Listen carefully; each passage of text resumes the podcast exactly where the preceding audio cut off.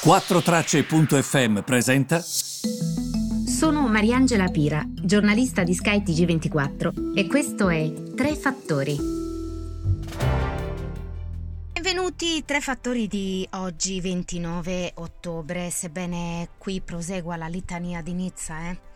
Nuovo attentato, l'avrete sentito mentre vi registro l'audio si è scoperto che le vittime sono tre, eh, compresa una donna di 70 anni che è stata capi- decapitata.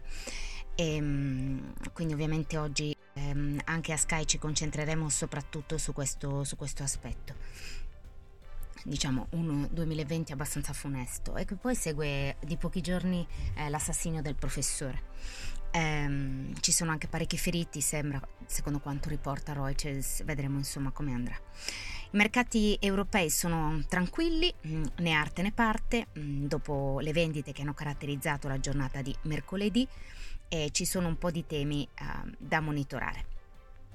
Allora, il primo fondamentale è eh, ovviamente eh, quello che sta accadendo in generale al mercato, eh, perché abbiamo visto che il settore tecnologico continua a fare bene, oggi, eh, mentre i titoli assicurativi per esempio sono in calo.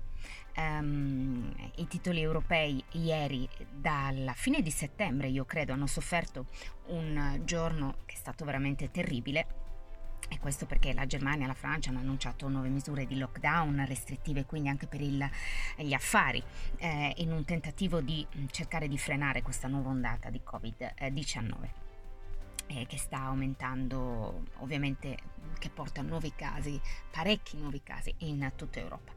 Il governo britannico è sotto pressione, mm, sta cercando anch'esso di eh, portare delle restrizioni con casi che praticamente raddoppiano ogni nove giorni, stando ad uno studio dell'Imperial College di Londra eh, I mercati ehm, ovviamente guardano anche alle elezioni americane. Se guardate il 2016, che non era stato un anno funesto per i mercati, tutt'altro, però ci fu un calo prima delle elezioni, quindi magari c'è anche qualcuno che aspetta di capire chi vince e poi si riposizionerà su quei titoli che pensa faranno meglio o peggio a seconda appunto di chi vincerà.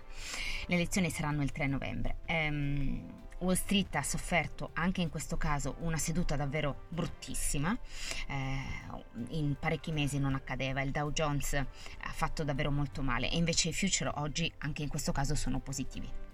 Nell'Asia Pacifico invece um, Devo dire che ci sono stati dei cali, ma non come quelli americani di ieri. Mm, sicuramente l'indice in Sud Corea e in Australia mm, hanno fatto davvero molto male e sono quelli che hanno perso di più, con un 1,7%. Niente comunque di paragonabile a quello che è accaduto ehm, a, ehm, a, Wall Street. E questa dunque direi che in generale perlomeno eh, è la situazione che abbiamo, che abbiamo visto in, in questi giorni. Per quanto riguarda invece ehm, la questione europea oggi, eh, non possiamo non parlare della Banca Centrale. La Banca Centrale si riunirà e sapremo che cosa deciderà in merito ai tassi di interesse alle nostre 13.45 poi ci sarà la consueta conferenza stampa con Christine Lagarde a capo appunto della ehm, Banca Centrale Europea.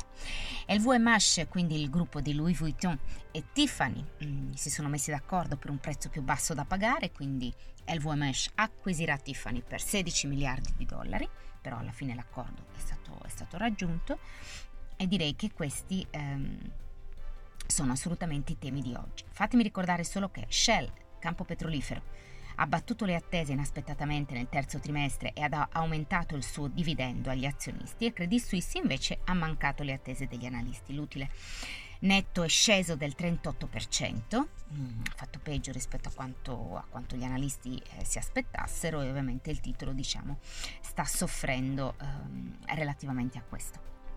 Eh, gli investitori sono anche concentrati sulla questione eh, terrorismo, quindi molte delle persone con cui ho parlato oggi mi hanno detto appunto stiamo guardando a quello che è accaduto, ehm, a quello che sta accadendo in questo momento ehm, in Francia. E questa è un po' la situazione. Vi segnalo anche Nokia, il titolo sta cedendo il 17% e sta facendo parecchio male quest'oggi, quindi attenzione anche al titolo Nokia sul fronte tecnologico ed ha sicuramente da guardare quest'oggi. Vi ringrazio per avermi seguito e ci ritroviamo nella giornata di domani.